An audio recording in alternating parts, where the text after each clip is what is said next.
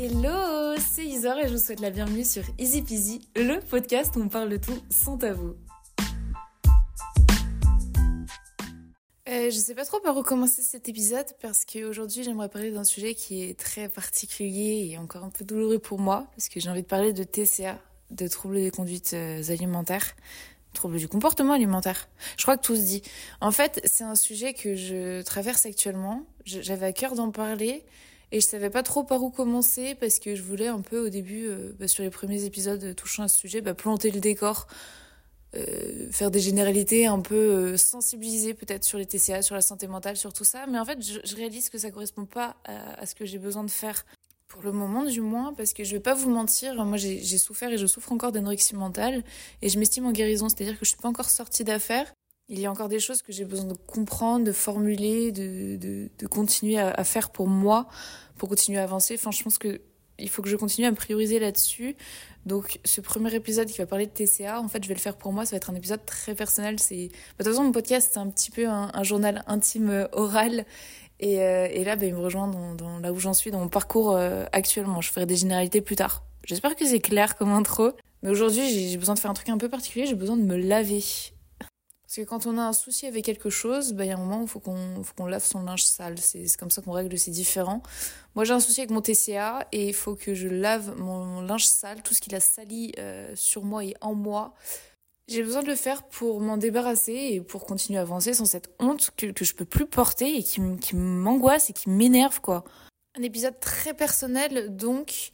Et euh, bah, je mets ici un premier trigger warning, un premier avertissement je vais être amenée à parler de choses qui peuvent être euh, gênantes, que ce soit pour mes proches, parce que bah, mon TCA il m'a impacté moi, mais il les a aussi beaucoup impactés. Je n'ose pas imaginer tout ce que ça a provoqué dans leur vie et tout, toute la charge mentale, toute l'inquiétude, tout. Enfin bref, j'ose pas imaginer, je prétends pas imaginer. Mais donc voilà, un, premier avertissement pour mes proches et un premier avertissement aussi aux gens qui sont sensibles par rapport à, à ce sujet des TCA, qui sont touchés de près ou de loin par ça. Euh, parce que je vais pas parler de, choses jolies, je vais utiliser des mots crus et euh, ça va être très libérateur, mais tout le monde n'est peut-être pas prêt à entendre ça, donc protégez-vous. Mon trouble alimentaire a fortement impacté mon estime de moi par la honte. Il m'a fait faire beaucoup d'actions dont j'ai honte et j'en ai marre de garder ça profondément enfoui sous moi parce que c'est pas ma responsabilité, j'ai pas apporté ça, j'ai pas choisi de tomber malade et j'ai envie de m'en débarrasser là. Ça me saoule, je peux pas continuer à avancer avec ça et là j'ai vraiment besoin de, faire ça. Donc je pense que dans un premier temps, je, je vais faire... Euh... Ok, pour reprendre ma métaphore du fait de, de laver son linge sale, je pense que dans un premier temps, je vais expliquer pourquoi j'estime que c'est important de laver son linge sale, euh, son linge sali par le TCA, pour après moi le faire plus concrètement. Donc en fait, je pense que ce sera surtout la seconde partie de cet épisode qui sera très personnelle.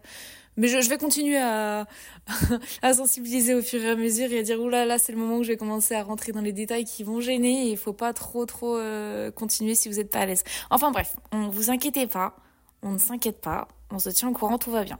Pour l'instant, c'est zen. Donc le premier temps de cet épisode, ça va être pourquoi un TCA impacte l'estime qu'on peut avoir de soi La réponse c'est par la honte, mais vous allez comprendre en fait quel schéma de pensée il utilise, quelles, actions il, mobilise, en fait comment il s'immisce dans, dans, un mental, le TCA, pour complètement parasiter les pensées et faire agir une personne pour qu'elle se pour qu'elle ait honte d'elle et qu'elle se déteste en fait.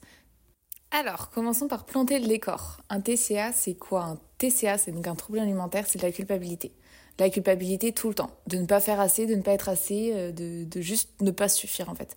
Un TCA, c'est une maladie mentale qui va venir dégommer l'estime qu'on peut avoir de soi. Parce que personne ne choisit de tomber malade, mais on culpabilise tout le temps. On culpabilise même d'être malade. Waouh, ça fait bizarre de le formuler. Ouais. Ouais, ouais. Moi, je, culpabilise d'être tombée malade alors que je l'ai jamais choisi. Et c'est fou parce que quand j'y réfléchis, je me dis que si demain quelqu'un a un cancer, bah, ça viendrait même pas pop-up dans ses pensées de se dire, waouh, je culpabilise d'être malade on, peut être triste de l'inquiétude que ça peut causer à, nos proches, mais culpabiliser d'être malade, enfin, personne ne choisit de tomber malade en fait. C'est juste que vu que c'est une maladie mentale, il y a cette culpabilité, il y a cette honte. Enfin, je sais pas, ouais, genre demain, t'attrapes un cancer des poumons, tu vas pas te dire, bah voilà, mes poumons ils sont en train de lâcher et c'est de ma faute. Bah non.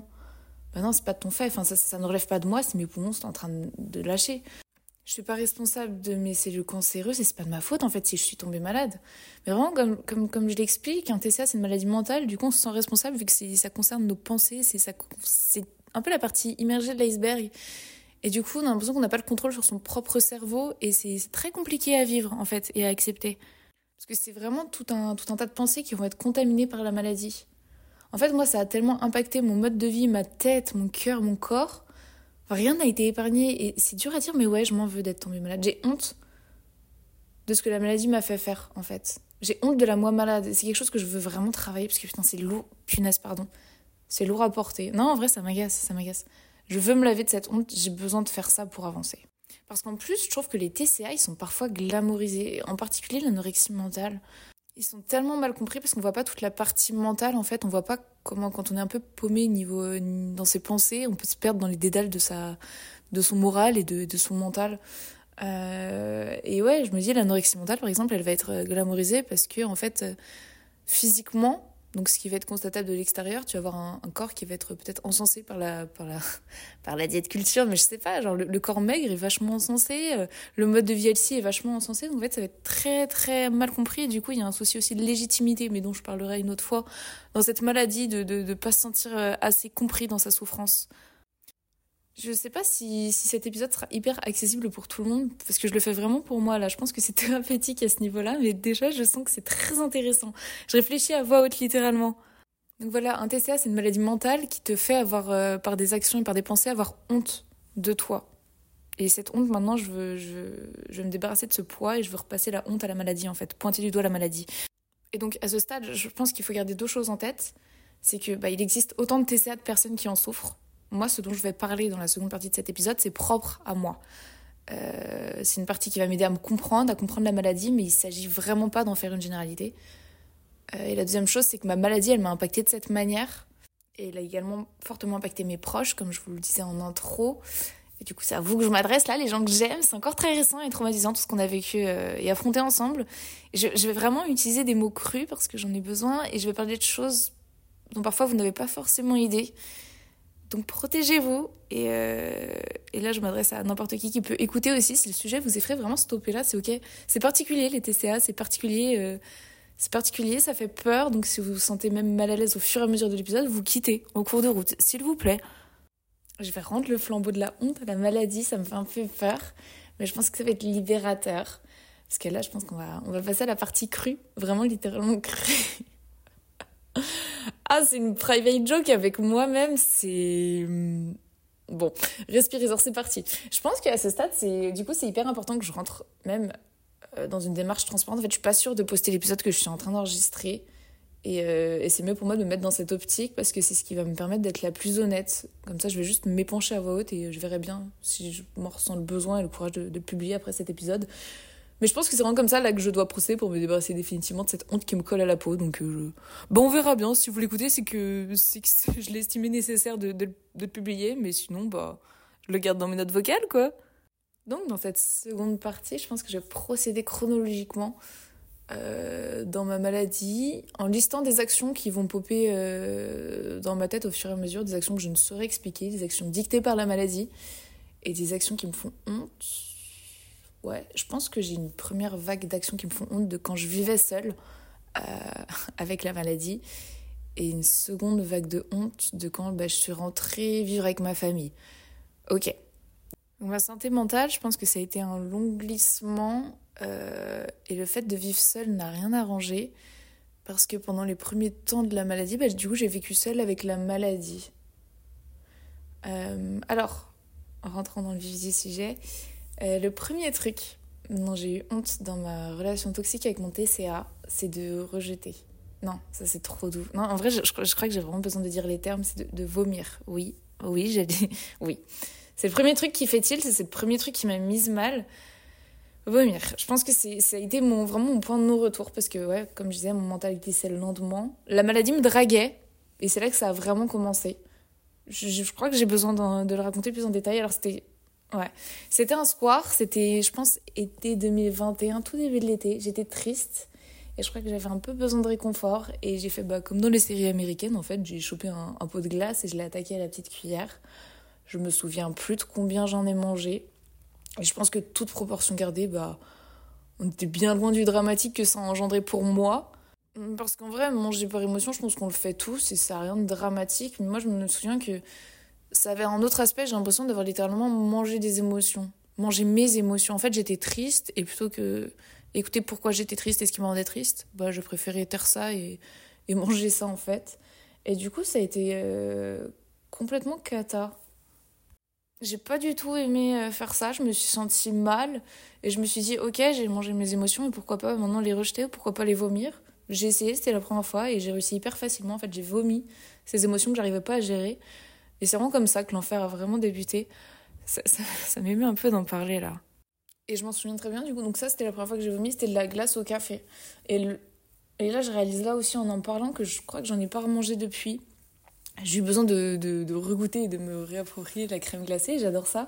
Mais je crois que du coup, par rapport à ça, j'ai un petit trauma avec au café. Donc, euh, note à moi-même, m'y confronter, évite. Euh, ouais, ok.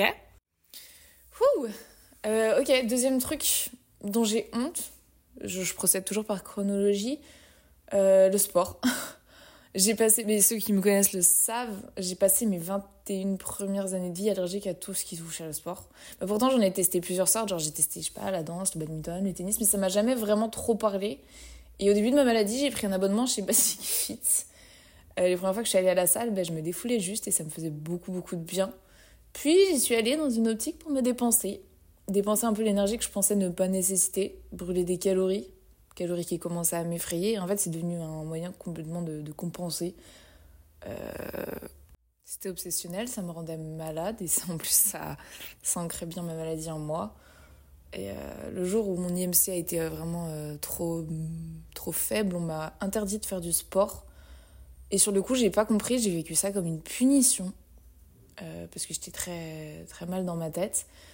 Et je réalise maintenant qu'en fait, on, m'a interdit de faire du sport pour me protéger, mais, euh, mais pour moi, c'était très compliqué à accepter. Et pour être honnête, jusqu'au bout, j'ai continué à payer plus d'un an un abonnement à la salle, mais sans jamais y mettre les pieds. Mais j'arrivais pas à résilier mon abonnement, ça c'est un fait.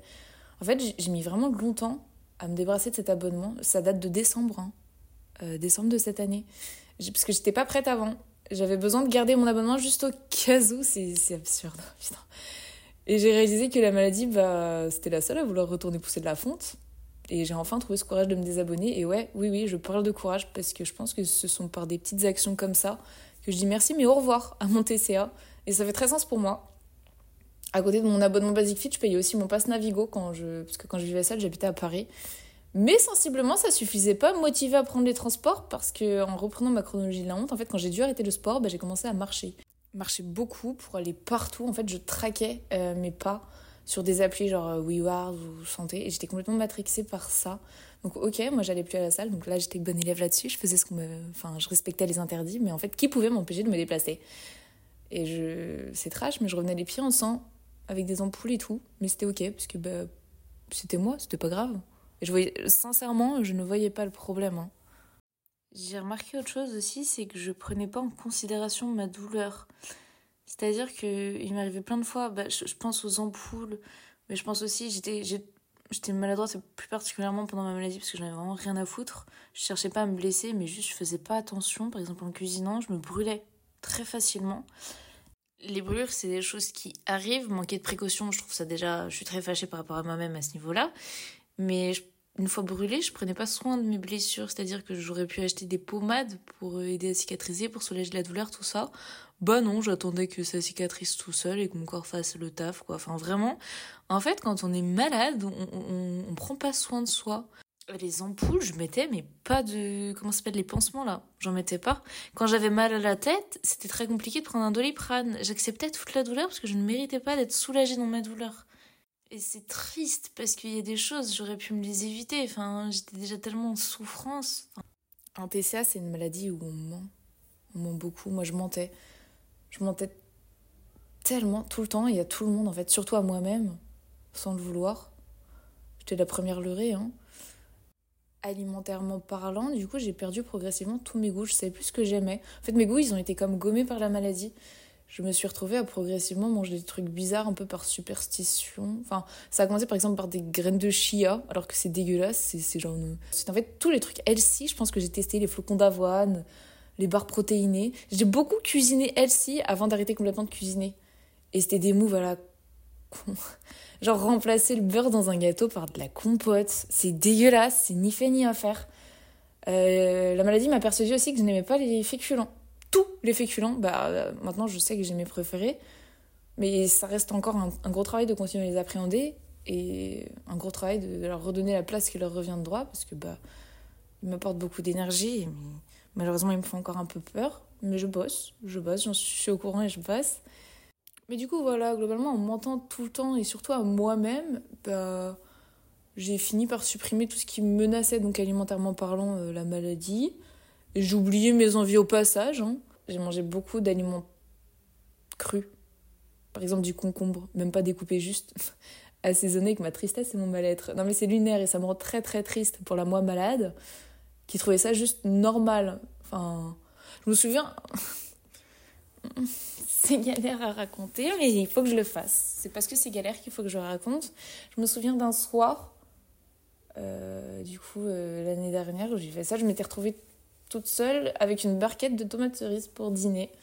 Ça donne envie, hein Je me souviens de ce sentiment atroce de manque de contrôle parce que, ok, je l'avais mangé plus que ce que j'avais prévu, parce que là, j'avais pas prévu de manger toute la barquette. Ouais. Euh, mais j'avais mangé, mangé toute la barquette et du coup, je m'estimais plus maître de moi-même. J'étais en train de culpabiliser en fait pour quelques tomates cerises de plus que ce que j'avais prévu parce qu'en fait, c'est mon TCA il venait toquer à la porte et me dire bah tu vois, t'arrives même pas à te contrôler par rapport à des tomates cerises, c'est vraiment une sous-merde. Et moi, j'étais là en mode ouais, bah ouais, je suis une sous-merde. C'est chaud, hein.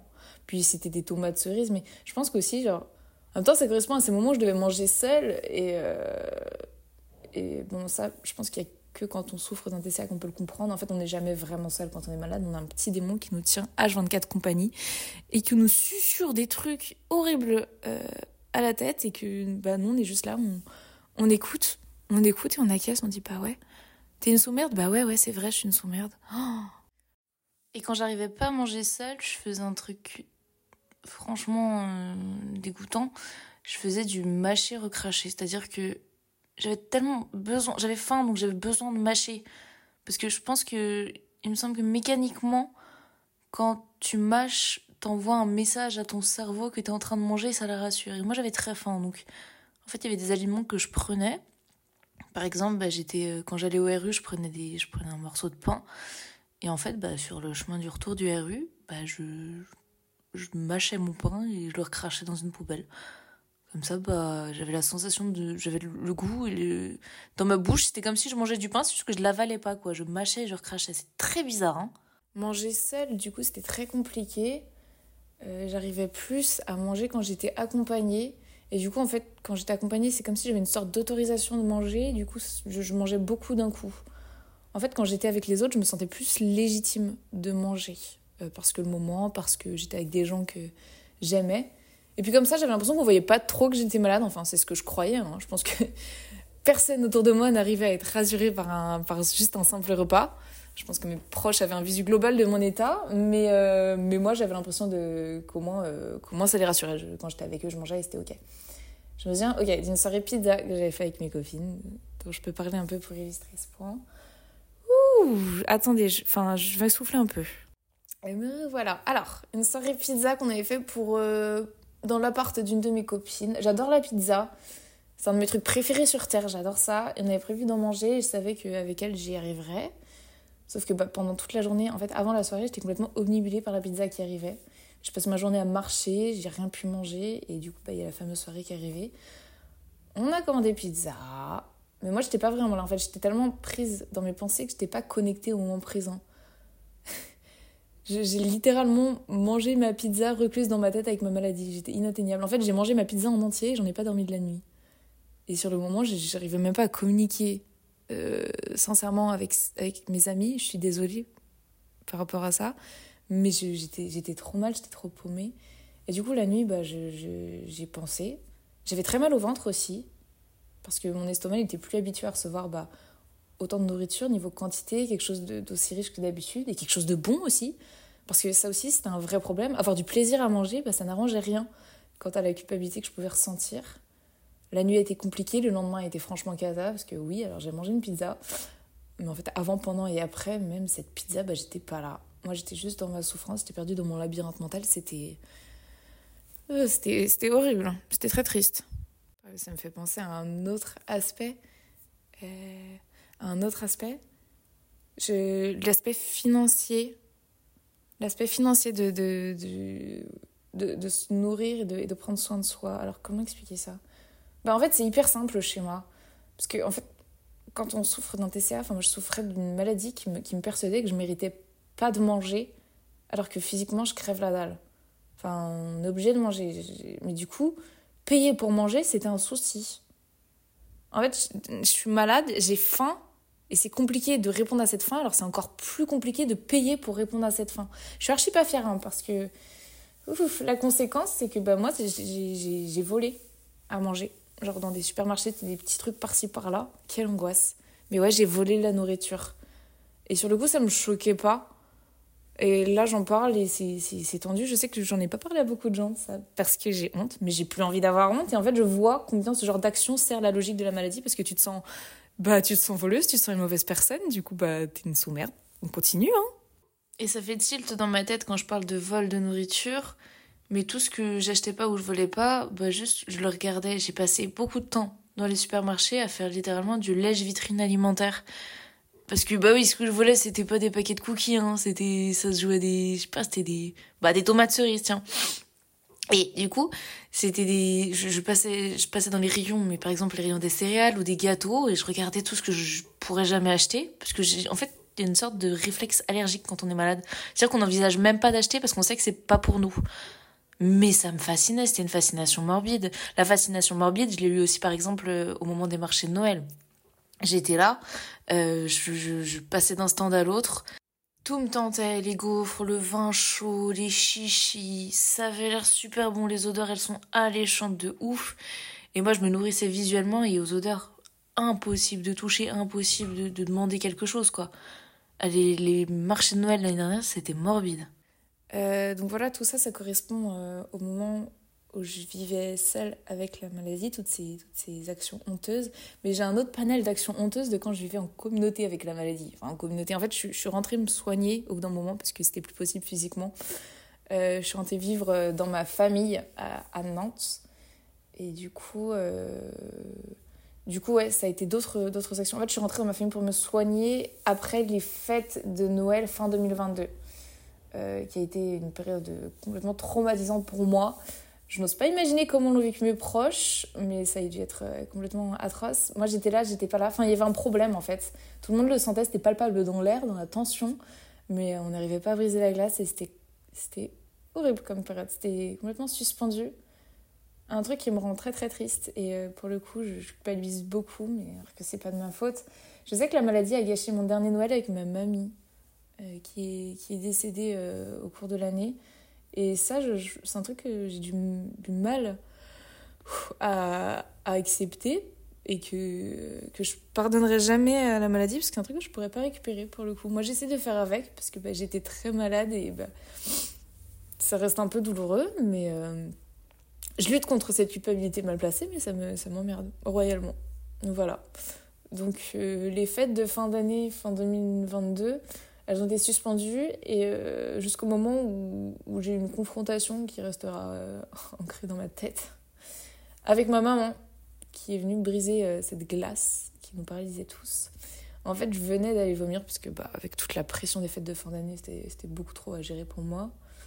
Et je venais d'aller vomir et elle m'a prise entre quatre yeux et elle m'a demandé de lui dire la vérité. Elle m'a dit Est-ce que tu te fais vomir? Et elle m'a demandé de lui expliquer ce qui venait de se passer. Et en fait, bah, je me suis complètement effondrée je me suis sentie tellement dégoûtante, tellement honteuse, et ça me rend très triste d'en parler, mais je le sais, ça a été un moment très douloureux, mais euh, ma maman été très courageuse justement de me, de me poser cette question.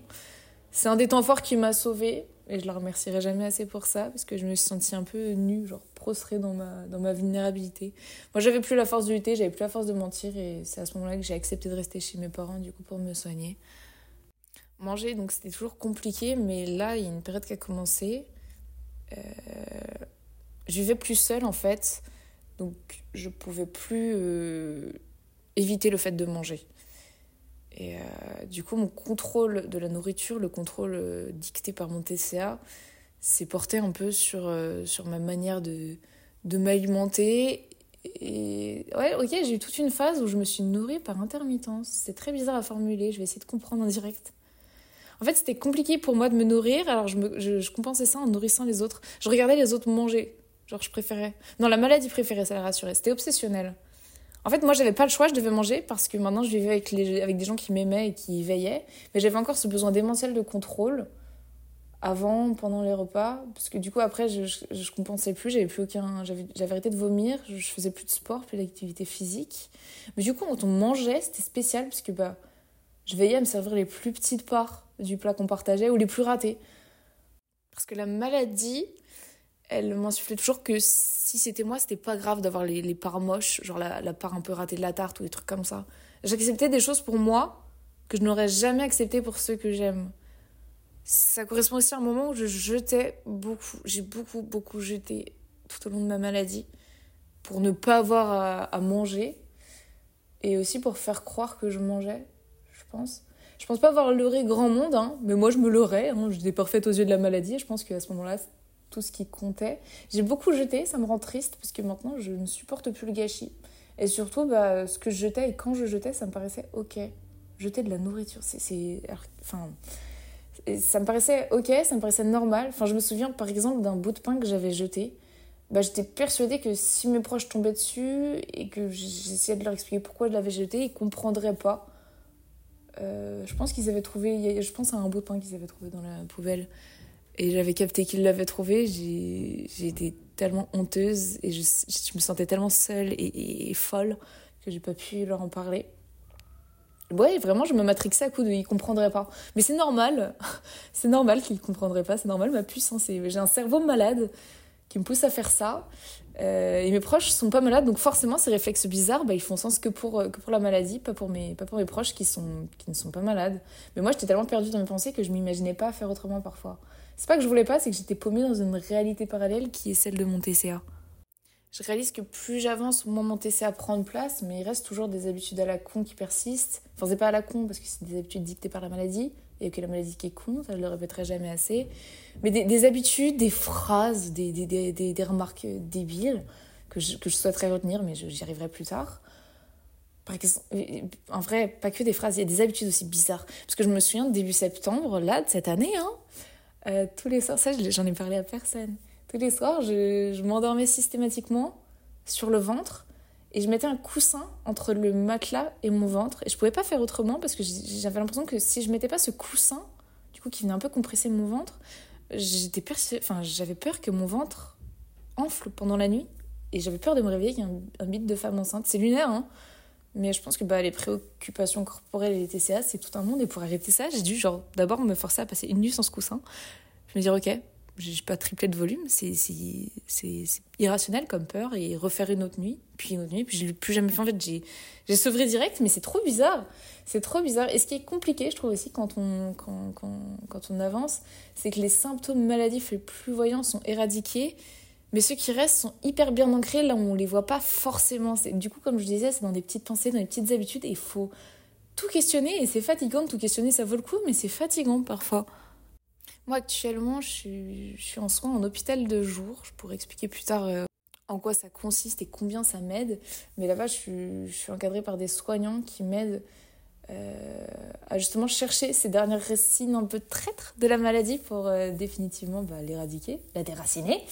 Et du coup, cette équipe soignante, parfois, elle vient me questionner sur des choses qui me paraissent mais complètement ok. Elle me dit par exemple, bah, quand tu bois une boisson chaude le matin, est-ce que tu aimes vraiment boire un café noir comme ton désespoir Genre, est-ce qu'il n'y a pas d'autres boissons chaudes parfois qui te font envie et peut-être par la même occasion peur Et du coup, moi, je me remets en question, je me dis, ok, bah, c'est vrai que j'adore le café noir. J'aime pas le café avec du sucre, j'ai jamais aimé. Mais c'est vrai que parfois, un bon chocolat chaud, bah, c'est réconfortant. Oh, pas n'importe lequel, ok. Je crois que mon chocolat chaud préféré, c'est le chocolat chaud blanc chez Starbucks. Et oh, bah tiens, depuis que je suis tombée malade, bah j'en ai pas revu. Ça se compte en années d'abstinence, là. L'heure est peut-être venue de regoûter à ça. Allez Et du coup, voilà, je pense que pour moi, continuer à avancer, c'est aussi trouver des occasions de me challenger. Ok, on arrive à un autre point dont j'ai honte parce que c'est encore très récent. C'est le contexte de mes challenges parce que bah, j'ai été euh, amenée à affronter beaucoup de fear-food, donc beaucoup d'aliments qui me faisaient peur. Euh, et en fait, sur ces challenges, ben, la maladie m'a a réussi à me persuader que si j'étais la seule à les voir, la seule à les constater, la seule à le savoir, ça pouvait pas compter. En fait, pour me challenger, j'attendais des moments avec mes proches, bah parce que tout seul, à quoi ça sert? Quand j'étais seule, je me débrouillais pour rendre ça visible. Genre sur les réseaux, par exemple, j'ai partagé beaucoup de fear food sur les réseaux, parce que je pense que ça me soutenait et que ça donnait de la valeur à mon effort.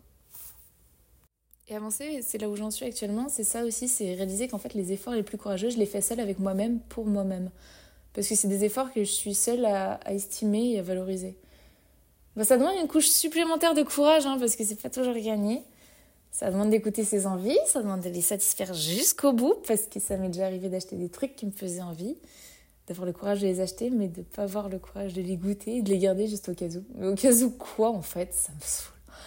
Genre au cas où le courage, il va venir euh, toquer à ma porte et me dire vas-y, c'est le moment. Non, non, non, le courage, il se provoque. Le courage, il se trouve dans l'action, pas dans la passivité, Isor. Ah, je parle de ça, mais je. Je réalise que je crois qu'il y a une tablette de chocolat, putain, qui est concernée par ce point, putain. Finesse, pardon. Non, pas putain. Euh... Du au C'est, en fait, c'est un truc que j'avais trop envie de goûter jusqu'au jour où je l'ai trouvé. Je l'ai acheté, je, je, je, crois qu'elle est, elle est, elle doit être dans un tiroir de mon bureau, j'ai jamais goûté. Je suis honnête, je, suis pas guérie, je le dis d'entrée de jeu. A encore dans ma vie du symptôme, parfois non identifié, donc je reste alerte et lucide là-dessus, parfois identifié, j'essaye de le travailler. Il y a des choses que je réalise au jour le jour, il y en a d'autres que je réaliserai plus tard. Et je sais que bah, ces sentiments de honte, de culpabilité, je suis loin d'en être débarrassée, c'est des sentiments qui reviendront. Mais en fait, je veux plus les laisser peser sur moi, je veux plus les laisser dégommer de l'estime saine que moi j'essaye de retrouver de moi-même. Donc là, ma thérapie, c'est vraiment de les dénoncer. Je veux pas continuer à avancer honteuse de ce que j'ai pu faire et de ce que je peux encore faire. Ça me déplaît, mais ce qui me déplaît, en fait, ces actions qui me déplaisent, elles ont été décidées par mon cerveau malade. Et j'ai pas décidé que mon cerveau, que mes pensées soient malades, que tout ça, ça se fasse contaminer par mon TCA, par cette maladie de merde. Et la honte, c'est terminé, c'est plus à moi de la porter. Du coup, bah, sur ces belles paroles, je me sens franchement mieux. formuler ces choses qui pesaient vraiment trop dans mon esprit. C'est très douloureux. Ça demande une vraie honnêteté, mais je, ça me permet de vraiment m'en débarrasser. En fait, c'est une sorte de mea culpa. Mea culpa. De dire c'était pas vraiment moi. Je veux pas me déresponsabiliser, mais je me sens plus légère parce que j'ai l'impression d'avoir exercé tout ça. Oui, je l'ai fait, mais j'étais malade. Je l'ai fait en étant malade. Et ça m'enlève le, le poids décisionnel de ces actions, en fait ça, ça, ça me fait prendre conscience aussi de toute cette partie sombre, toute cette dictature de la maladie. C'est un exercice vraiment extrêmement intéressant et très compliqué euh, à réaliser ce, cette note vocale, enfin cet épisode. Ça demande beaucoup, beaucoup d'honnêteté, mais je sais que l'honnêteté, ça paye toujours. Enfin, là, je le sens déjà dans ma tête, dans mon corps et dans mon cœur. Mm. Je peux aussi vous dire que l'honnêteté a bon goût. Parce qu'entre-temps, je suis allée chercher mon mille chaotique qui attendait dans le tiroir de mon bureau et c'est excellent. Et bah, Sixine, si tu passes par là, j'espère que je t'en aurais laissé, que je t'aurais fait goûter. Je sais pas à quel moment t'écouteras cet épisode, je sais pas si tu l'écouteras, mais c'est une dinguerie. Genre le mille chaotique, du sucré salé, là, le chocolat biscuit, waouh, ok. Je pense que c'est digne de Willy Wonka. Euh... Oh, je suis contente. Je sais toujours pas conclure euh, mes épisodes et ce que j'enregistre. Du coup, bah, je pense que mon mot final, il sera pour Milka. Milka, sponsorisez-moi J'espère que cet épisode vous aura plu et aura su parler à vos sensibilités. Si c'est le cas, n'hésitez pas à le noter sur la plateforme d'écoute que vous utilisez actuellement parce que ça va nous aider à être bien référencés et mine de rien, c'est important. N'hésitez pas à m'envoyer un message sur Instagram si jamais vous voulez discuter de ce sujet plus en profondeur, ça sera avec grand plaisir. En attendant, ben, je vous remercie pour votre écoute, prenez grand soin de vous et je vous dis à très bientôt. Gros bisous